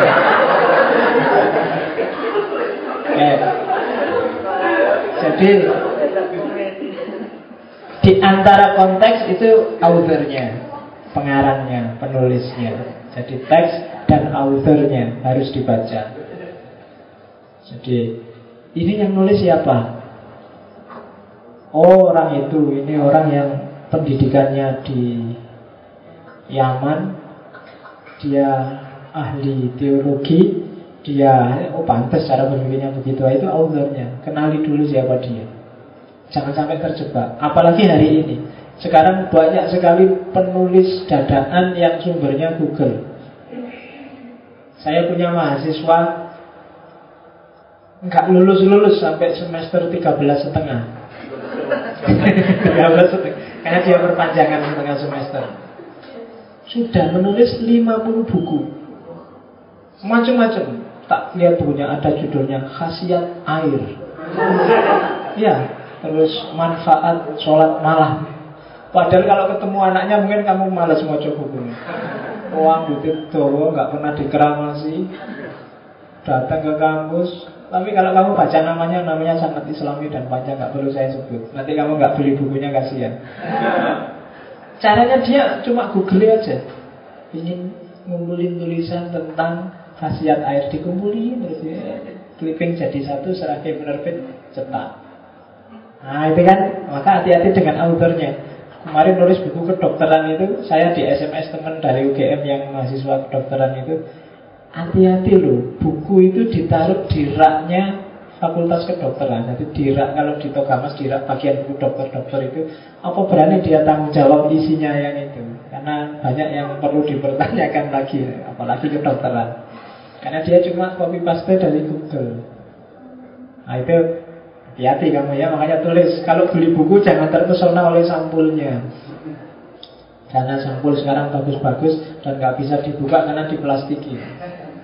Begitu kamu buka, alah kalau kayak gini nggak jadi dibeli nanti. Maka ketahuilah autornya kalau mau nulis sopo ini. Karena banyak sekarang penulis pesanan. Buku yang ditulis oleh orang yang sangat benci Soeharto dan isinya memaki-maki Soeharto itu wajar. Tapi mungkin buku yang ditulis orang yang dulu maki-maki Soeharto sekarang kok isinya muji-muji Soeharto, nah, itu luar biasa. Nah itu author yang menentukan. Ketahuilah siapa authornya. Saya tadi nulis filsafat cinta Itu buku yang saya tidak puas karena aslinya skripsi Nah orang lihat authornya Oh ini ditulis dalam rangka skripsi pengarangnya masih belum pernah nulis mantas isinya kayak gini itu author ketahuilah siapa authornya dengan ngerti authornya kamu bisa masuk lebih enak, lebih paham siapa orang ini. Oh, yang nulis Nurholis Majid, kayak gimana sih Nurholis itu? Nah, itu author. Kamu lebih cepat memahami arah pemikiran di buku itu, karena kayak tadi, author itu termasuk konteksnya, konteks dari buku. Tadi misalnya kamu lihat video, video orang nari-nari itu kalau nggak ngerti konteksnya, loh di masjid kok pakai gitu-gitu misalnya. Kenapa? Dia tidak paham konteksnya. Harus ngerti dulu dengan konteksnya. Tidak boleh cuma dibaca teksnya. Karena teksnya bisa bilang Mbak Surip itu tiap hari bilang I love you full. Tapi kan bukan berarti Mbak Surip terus jatuh cinta padamu. Ada yang basa-basi Gimana kabarnya? Terus kamu GR luar biasa. Wah dia perhatian padaku. Padahal cuma tanya kabar gitu aja. Tapi karena kamu sudah ada rasa terus jadi merasa dia perhatian. Kenapa kamu salah baca konteksnya? Tidak serta-merta orang yang pakai kaos sepak bola terus dia suka sepak bola. Kadang-kadang karena memang dia punyanya itu. Loh ya kan ada orang, uh kaosnya. Messi, uh kamu seneng Messi ya? Ya enggak. Dia karena punyanya itu. Atau ya dikasih temennya kemarin yang itu. Bukan karena dia suka Messi. Itu gunanya baca konteks. Nah setelah baca konteks Perhatikan juga biasanya pasti terlibat aspek kontekstualisasi. Kamu sendiri yang memahami Itu biasanya intervensi makna di situ. Readernya bahwa konteksnya seperti itu iya, tapi Terus kamu maknai apa itu kan kamu yang masuk. Bahwa konteksnya dia cuma bilang apa kabar Tapi bagi kamu itu sudah sebentuk perhatian Berarti dia memperhatikanmu selama ini. Nah, Itu kan reader Itu namanya kontekstualisasi. Reader Mungkin kamu Mungkin misalnya kamu ingin Ah aku biar perhatian padanya Ah jam 12 malam kamu SMS Gimana kabarnya? Sudah tidur apa belum? Nyenyak nggak tidurnya? Jam 12 malam orangnya. Lah kalau nyenyak tidurnya malah nggak kebaca SMS-nya. Ini author SMS ini ngirim SMS padamu maunya perhatian. Konteksnya juga dia ingin perhatian. Tapi kan kontekstualisasi reader bisa beda. Jam 12 malam ada SMS dibuka. hmm, cuma tanya sudah tidur apa belum malah bangunin orang tidur. Malah nesu. Tadi maunya perhatian, hasilnya malah marah. Kenapa? Karena reader menentukan maknanya. Makanya tadi saya bilang, hati-hati kamu posting, hati-hati kamu SMS. Orang bisa salah paham. Kenapa? Karena reader menguasai pemaknaan terakhir di kontekstualisasi. Jadi ada dialektika antara teks, konteks, dan kontekstualisasi. Itu circle, pasti terjadi. Teks harus dibaca karena teks itu jembatan yang paling kelihatan untuk ketemu makna Konteks harus dilewati karena tanpa konteks orang bisa salah paham Kontekstualisasi harus dilakukan karena setiap orang pasti menginterpretasi. Disadari apa enggak? Pak, saya ingin objektif Pak, tidak ikut-ikut, tidak bisa. Objektif itu itu kan objeknya yang bicara Pak. Ya Objek bicara tapi kan terus kamu ngomongkan Dan ketika kamu ngomongkan itu kan berarti sudah versi Pakai bahasamu, pakai logikamu. Makanya kalau dalam tafsir ada tafsir Saya nggak ikut-ikut Pak. Ini tafsir ayat dengan ayat. Tapi kan yang nyambung ayat A dengan ayat B kan kamu yang bilang bahwa ayat ini ditafsirkan oleh ayat ini kan kamu. Ulama yang lain mungkin ayat ini bukan ayat ini yang nafsir tapi ayat itu. Jadi yang satu-satunya yang cuma ngulang cuma mic dan loudspeaker. Tapi kalau manusia tidak bisa. Menyampaikan berita aja jangan ditambah-tambah ya. Itu mungkin sampai dua tiga orang sudah tambah tidak karu-karuan beritanya. Ya kan? Kenapa? Ada kontekstualisasi-kontekstualisasi dari reader. Ya. Maka dalam teks dunia yang dibaca, teks itu realitas, teks itu kamu, teks itu dunia yang dibaca, ada tiga dunia. Ada historical word, yaitu dunia di balik teks. Itulah konteks ada literary word dunia di dalam teks. Gramatikalnya, pilihan katanya, makna letterleknya. Ada contemporary words. Dunia di depan teks. Itu maksudnya apa? Readernya. Teks itu mau dipakai apa? Ya kan? Karena kadang-kadang teksnya lurus tapi bisa kok diselewengkan.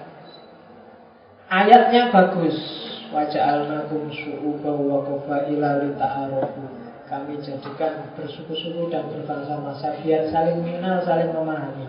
Tapi terus karena kamu reader berkuasa, ayat ini kamu jadikan dalil bahwa pacaran itu boleh.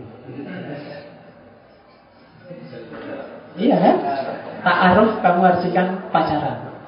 Nah, itu apa? Contemporary word.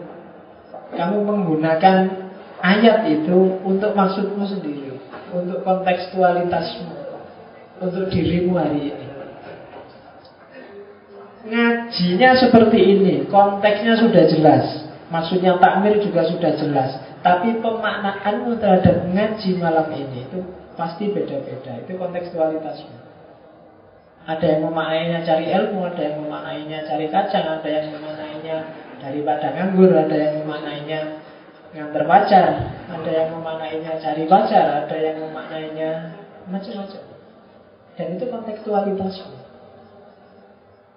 Setiap orang pasti begitu. Jadi digabungkan tadi wawasan dari awal, kalau manusia itu interpreter being, makhluk yang selalu memahami dan menginterpretasi, sementara interpretasi itu bentuknya kontekstualitas, dan kontekstualitas itu harus ngecek dulu konteks dan teksnya. Berarti yang ada di kepala kita itu sebenarnya kontekstualitas-kontekstualitas Yang ada di kepala kita itu sebenarnya pemahaman kita tentang sesuatu.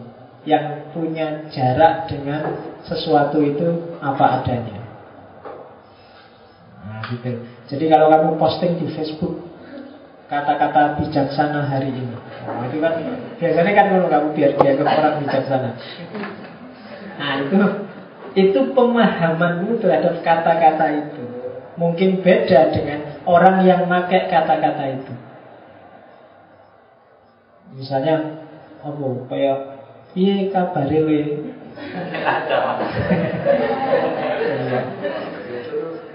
Enak zamanku tuh. Nah, itu kan teksnya mungkin awalnya dan konteksnya hanya orang ingin guyon, ingin bikin joke. Tapi tanggapannya kontekstualitas yang muncul di kepala bisa macam-macam. Ada yang memang menanggapinya guyon dan ketawa, ada yang serius dan tersinggung, ada yang ala pulang kerjaan, ada yang macam-macam.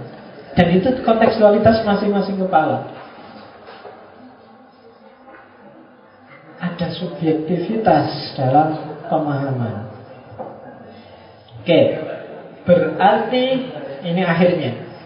Mungkin yang jenis-jenisnya hermeneutik ketemunya minggu depan. Teks punya paling tidak lima variabel. Jadi dunia pemahaman, dunia paham dan memahami itu punya lima variabel. Perhatikan lima variabel itu. Biar kamu jadi orang yang kritis Kritis itu kamu bisa memilah. Oh ini teksnya, itu konteksnya. Konteks ini kalau dipakai orang yang berbeda Bisa beda loh. Nah itu kan Caranya gitu. Yang pertama Teks dan makna objektifnya. Itu kata-katanya. Gramatikalnya I love you.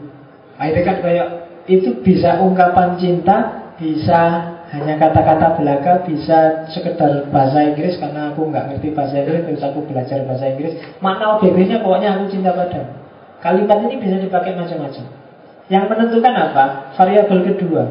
Konteks historis sekitar kelahiran teks.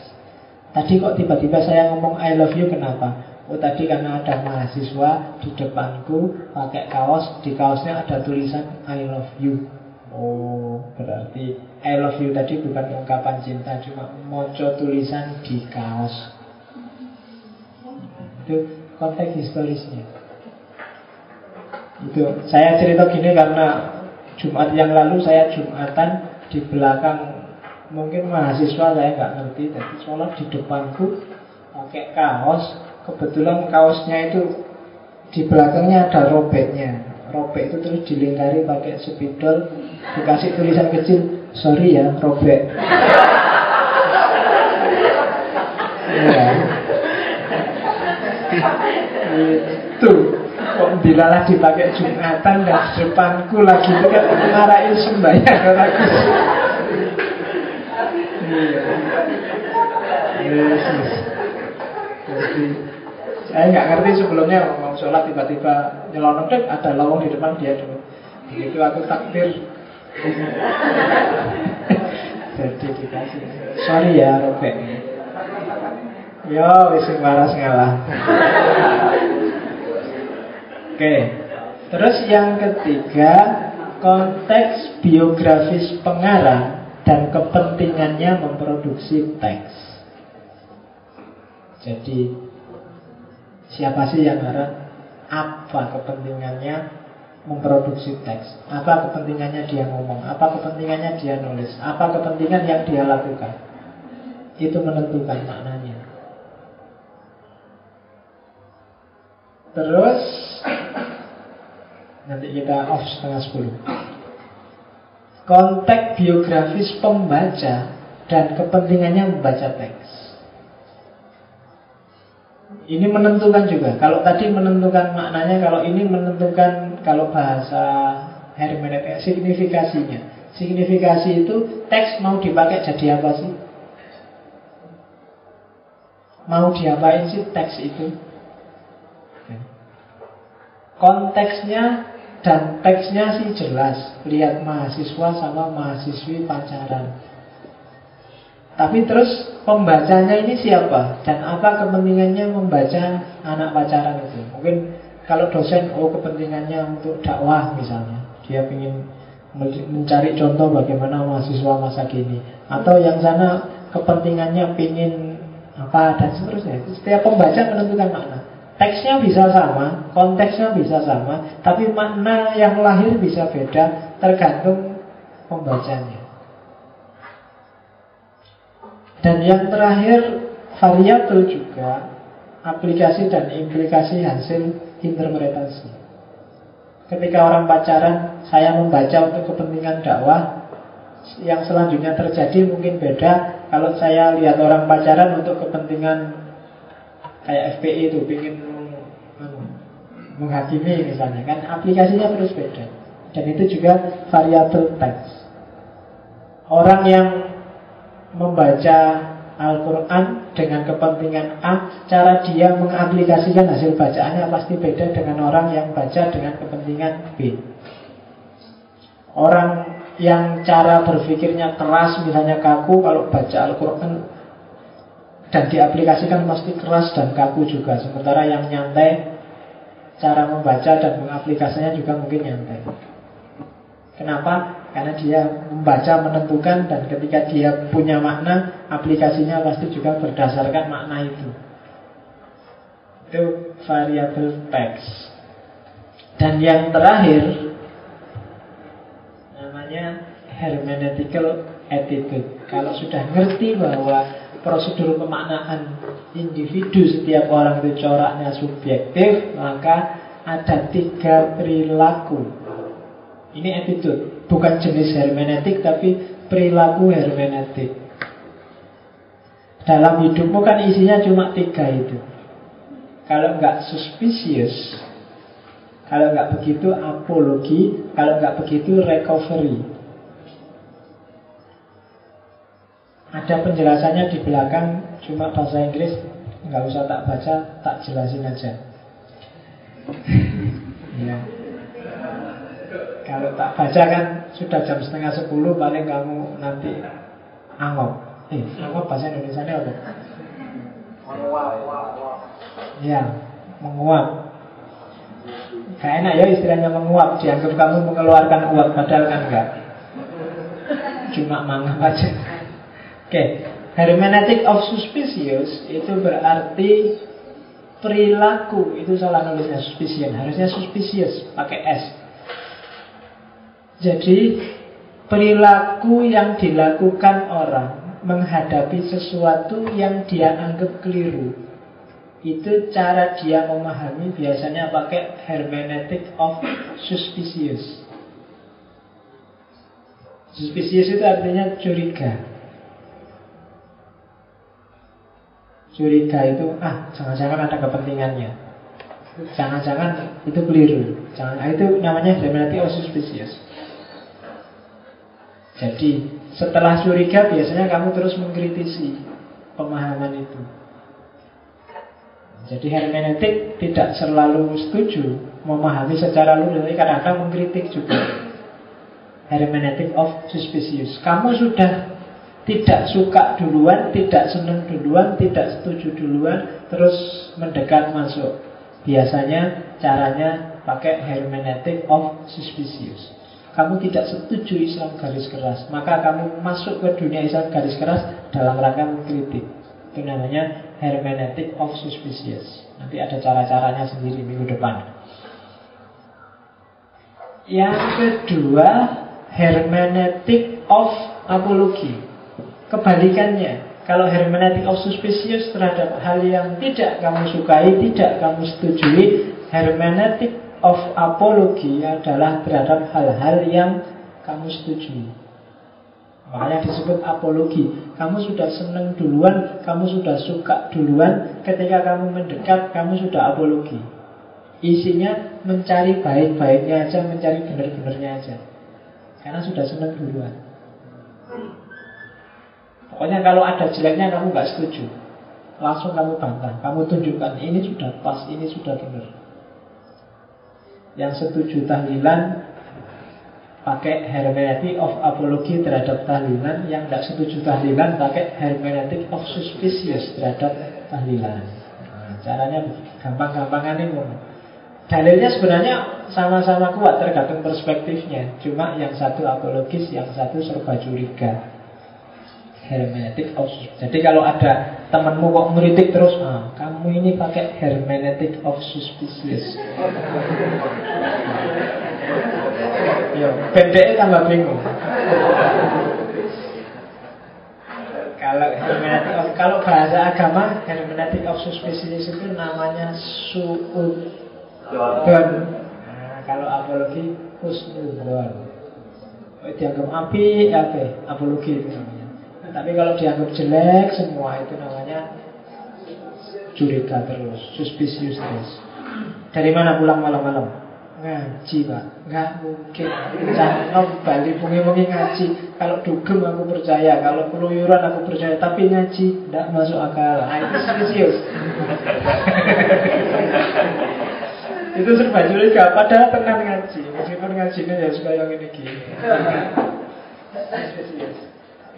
ada lagi apologi kalau apologi itu percaya segala yang kamu bilang pokoknya mesti benar mesti pas mesti baik mesti indah biasanya rupa cari kalau lagi hangat-hangatnya mesti apologi tapi begitu gegeran suspicious. Hati-hati ya. Makanya kamu jangan terlalu apologi juga jangan terlalu curiga. Yang terakhir hermeneutic of recovery. Kalau hermeneutic of recovery, kamu masih blank, kamu masih belum punya perspektif khusus tentang yang sedang kamu pahami. Kamu Bukan tidak setuju juga bukan setuju Kamu masih belum jelas duduk permasalahannya Maka yang kamu lakukan adalah Hermeneutic of recovery Kamu konstruksikan ulang Di recovery, eh coba dicek lagi Teksnya bunyinya gimana sih? Gramatikalnya kayak apa? Terus konteksnya apa? Ini siapa yang nulis? Dalam situasi apa dia nulis? Untuk tujuan apa dia nulis? Setelah tahu semua Oh iya, terus saya sebenarnya baca punya kepentingan untuk ini, ini, ini Berarti ya, nah itu kamu konstruksikan lagi semua, kamu recovery semuanya. Kenapa? Karena kamu belum tahu benar salahnya di mana, pas tidaknya di mana. Distruktur ulang. Distrukturasi ulang biar jelas, oh kalau permasalahannya kayak gini sih saya setuju. Nah itu baru. Itu namanya hermeneutic of recovery. Jadi kalau besok kamu bikin skripsi, bikin tulisan dengan pendekatan hermeneutik, itu kamu bisa pakai suspicious, bisa pakai apologi, bisa pakai recovery. Meskipun kebanyakan orang pakai recovery biar jelas duduk permasalahannya. Tapi dalam konteks tertentu misalnya agama biasanya orang pakai apologi. Agama itu benar salah dia harus benar. Argumen belakangan. Agama kan gitu. Kamu kan nggak mau agamamu dibilang salah. Kalau agama kok ada salahnya, dicari gimana caranya biar tetap benar. Beda sama yang kamu benci. Kamu mesti suspicious. Komunisme misalnya, bagi orang Indonesia itu mesti dicurigai. Apalagi yang dicurigai yang dianggap mesti jelek. Budaya barat itu kadang dianggap mesti jelek. Yang tidak suka juga budaya Arab misalnya kadang dianggap mesti jelek. Kayak semua yang berbau Arab jelek semua yang berbau barat jelek. Nah itu hermeneutic of suspicious. Ah kamu ke barat-baratan kan gak enak. Kamu gak mau. Kamu ke Arab-Araban kan gak mau. Hermeneutic of ada orang punya jenggot aja hmm, Arab ya Arab oke. okay. Kayak saya di Fitri kemarin kok dilalah saya pulang itu sini ini habis sakit. Jadi habis kena merah-merah itu jadi begitu pulang masih ada bekasnya merah-merah. Begitu pulang merah-merahnya jadi agak hitam sampai rumah. Dulu dulu. Sekarang sudah berubah jadi orang Batuk hitam. Iya, di orang rumah stigmanya kalau sini hitam itu berarti kelompok yang ngamuan itu tadi. Jadi kalau sholat, jadi saya tidak tahu ya kok bisa ya orang-orang sininya sampai hitam. Mungkin kalau sholat sujudnya diosok-osok ya. iya, dasar-dasarnya orang sujud kan kalau bekas sampai hitam-hitam itu kan ya agak susah mencernanya dibentuk-bentuknya mungkin sujudnya saja ya karena sampai khusyuknya. Nah itu terus suspicious kan? Ah mesti ini garis keras ini mesti gitu. Hermeneutic or suspicious tapi kalau yang disukai apologi. Ah itu bagus benar. Siapa bilang salah? Ini three hermeneutical attitude. Tiga perilaku hermeneutis Oke, ini baru pengantar hermeneutik. ya kamu diantarkan aja dulu kalau masuk beneran ya bingung. Jadi hari ini kita sudah menyelesaikan pengantarnya. Minggu depan mungkin jenis-jenisnya Jadi beberapa cara berpikir yang saya angkat dan saya anggap selesai Baru setelah itu kita ngomong ontologinya filsafat dan metafisikanya Setelah kita punya alat-alat ini Oke, silahkan kalau ada komentar, pertanyaan, gugatan, komplain. Ya sudah. Uh -uh. Mau ini pak, bertanya sedikit tentang tadi kayaknya kurang jelas bapak. Uh -uh. Uh, yang apa? Memulaikan kehidupan itu. Terus pak. Nah ini tadi kan Bapak langsung ke ke kontemporari. Langsung Bapak ambil contoh ke yang nomor tiga itu. Satu duanya belum. Oh iya. Podo wae jane Mas itu sama ini. Historical word, the word behind text itu konteksnya. Di balik teks ada konteks. Dunia di balik teks itu konteksnya. Konteksnya apa dulu? Kalau ada orang mendesah-desah Itu jangan kesusu Curiga berpikiran jelek. Itu bisa dia karena habis makan lombok banyak dan kepedesan Bisa karena dia sakit gigi Bisa karena dia macam-macam Kamu harus tahu konteksnya. Meskipun karena pikiranmu tadi ngerus Kalau ada orang mendesah ah, Mesti ke Kalau ada kalimat Menggelinjang-gelinjang Terus pikiranmu juga ke situ, padahal coba dicek. ya. Kalau ada kata-kata khusyuk, oh ini mesti hubungannya sama sholat. Enggak mesti tidak konteksnya dulu. Puh, kamu main catur khusyuk sekali. bisa, itu hubungannya sama main catur kok. Enggak ada hubungannya sama sholat. The word behind text. Di balik teks, coba dicek dulu konteksnya. Karena teks yang kelihatan kadang-kadang tidak selalu secara penuh menggambarkan aslinya kayak gimana. Kelihatannya sih senyum-senyum, tapi dalam hatinya, hmm, mantap. Nah itu kan kadang-kadang bisa orang Jawa paling ahli kayak gitu. Tidak apa-apa teman saya gini. Ah tidak apa-apa. Memang kadang-kadang kayak gitu Tapi dalam hatinya Hmm hati-hati kamu bisa Ah itu The word behind text. Coba diakses dulu. Di balik teks ada apa. Yang kedua literary word Ah itu teksnya sendiri. Sebelum masuk ke teks Kamu harus paham teksnya. Ya sebelum kenal konteksnya kan kamu harus ngerti teksnya juga. Sebelum ngerti mendesah-desah itu maksudnya apa kan kamu harus ngerti mendesah itu apa. Kalau kamu mendesah aja nggak ngerti kan yang pasti nggak paham.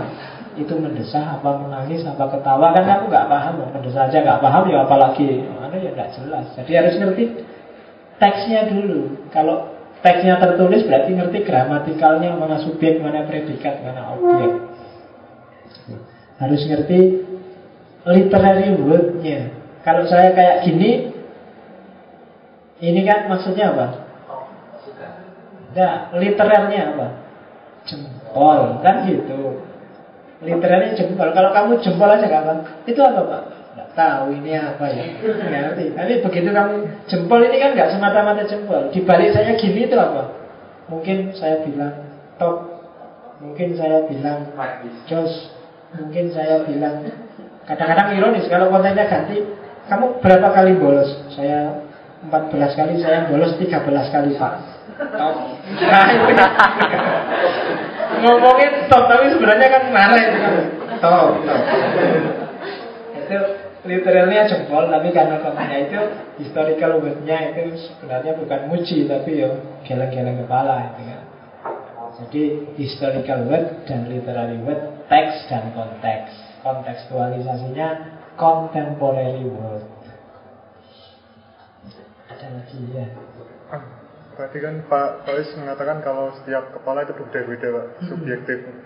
Lalu eh, bagaimana kerja hermeneutik ini untuk bagaimana kerja hermeneutik ini mampu menampung keberagaman sehingga bisa memahami manusia itu sendiri. Soalnya tadi saya masih bingung apakah hermeneutik ini menampung keberagaman ini dalam wadah-wadah yang berbeda atau sebenarnya hermeneutik ini e, menempatkan keberagaman itu dalam satu wadah. Oke. Beragam itu niscaya Menempatkan keberagaman berarti bukan menyeragamkan Tapi memposisikan keberagaman sesuai porsi dan proporsinya masing-masing.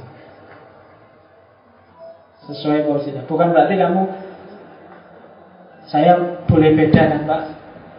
Iya boleh beda. Tapi yang ini nggak proporsional Kamu keliru. Yang ini nggak berarti kayak gitu. Jadi Hermeneutik itu plural, menghargai keragaman. Berarti apa? Dia tidak menyeragamkan, tidak memaksa orang biar sama perspektifnya, tapi untuk hal-hal yang beda tadi dia saling apa? Saling, oh ya, kamu pendapatmu gitu, saya pendapatku gini. Itu hermeneutik. Karena kamu perspektifnya kayak gitu, hasil pikiranmu gini. Tapi karena saya perspektifnya kayak gini, hasil pikiranku gini. Enaknya gimana? Kamu gitu itu benar nggak sih? Itu dialektika. Untuk menuju progresivitas. Jadi keragaman jangan berusaha untuk apalagi dipaksa untuk diseragamkan. Biarkan Makanya bahasa Indonesia-nya harmoni. Harmoni itu yang beda-beda biarkan beda tapi untuk tujuan bersama. Menuju satu fokus yang sama. Biarkan ada NO, biarkan ada Muhammadiyah, biarkan ada apa lagi persis, biarkan ada iya Masjid Sudirman, biarkan ada Masjid UIN, semuanya kira-kira mana yang paling benar? Ya, ada. Masing-masing punya strategi, punya parameter sendiri-sendiri. Dan jangan takut terus kalau bahasa filsafatnya ujungnya hermeneutik memang kebenaran itu dalam tanda petik relatif. Relatif itu bukan berarti tidak pasti loh ya. Relatif itu terjemahan pasnya untuk bahasa Indonesia adalah tergantung. Benar salah itu tergantung dari perspektif mana melihatnya. Makanya kalau bahasa Inggris kata relatif itu dia nggak pernah sendirian, pasti relatif to. Relatif to apa? Indonesia ini maju kalau dilihat apanya dulu. dia mundur kalau dilihat apanya dulu. Maka majunya Indonesia itu sesuatu yang relatif. Jadi beda-beda, iya. Nah kalau beda-beda terus relatif pak, iya.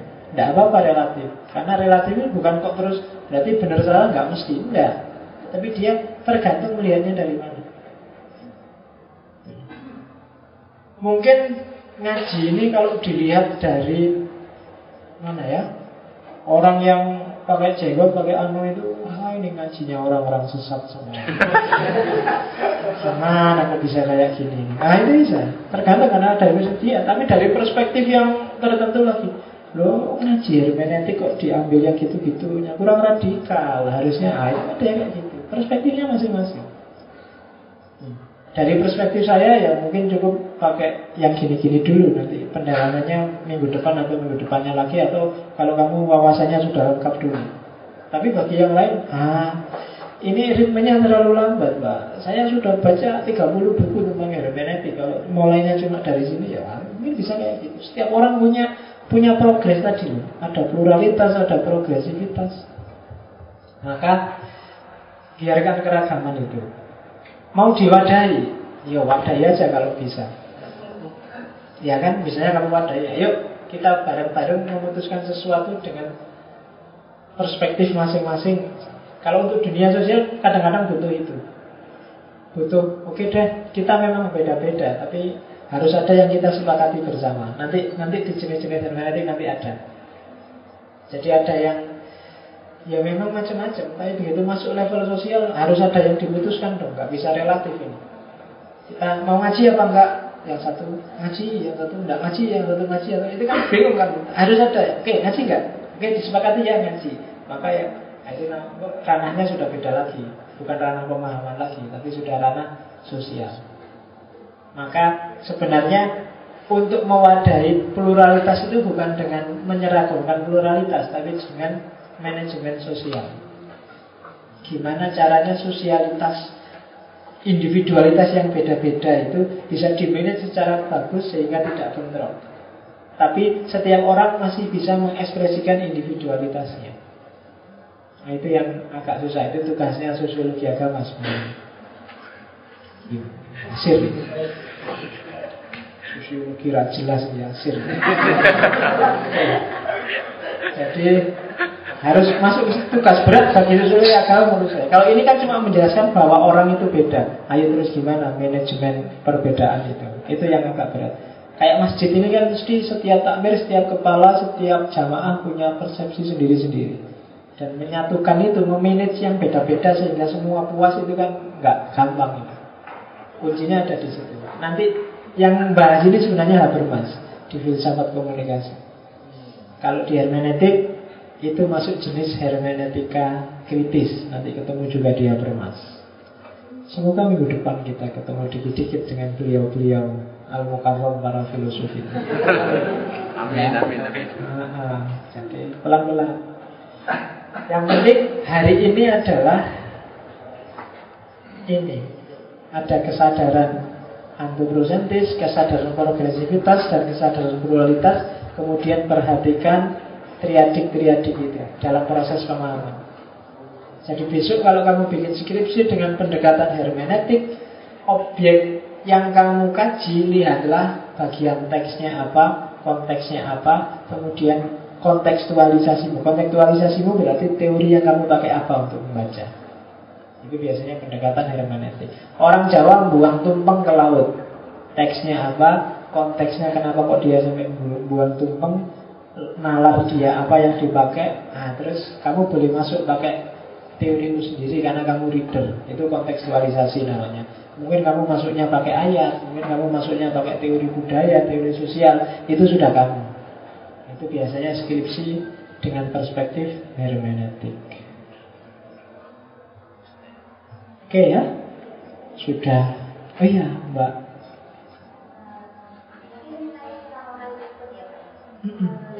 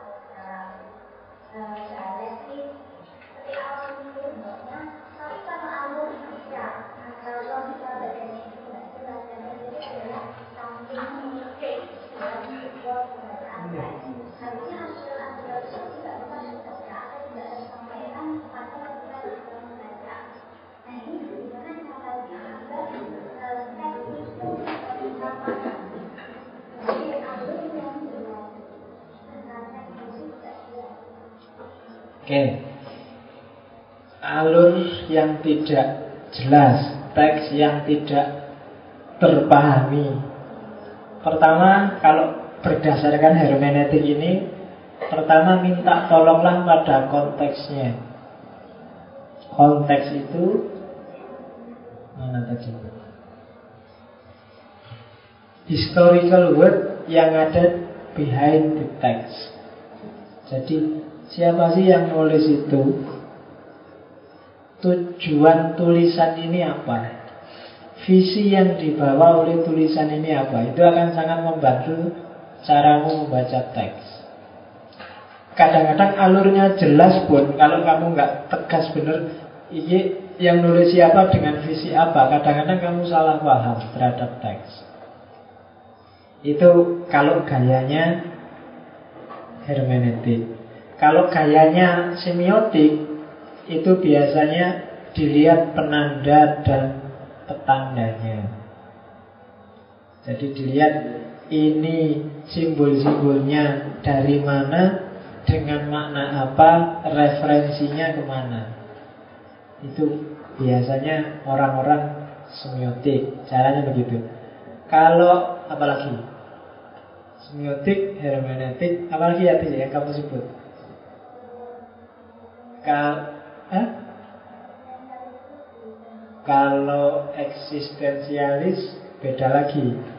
Kalau eksistensialis itu kamu sebagai reader gimana caranya kamu membaca teks agar teks itu menunjang mendukung eksistensimu keberadaan dirimu itu panjang lagi kalau eksistensialis jadi jangan terpaku pada yang tertulis.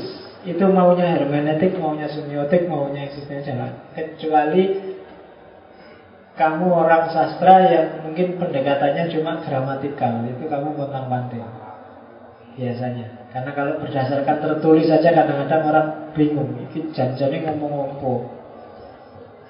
Kayak orang Jawa Timur itu. Ketemu meso seneng meso sumpah meso. Itu kan tidak karu-karuan gitu Iya kan? Saya bulan apa itu ke Surabaya main ke teman-teman diajak ke forum sastra. Ngomongnya tidak karu-karuan.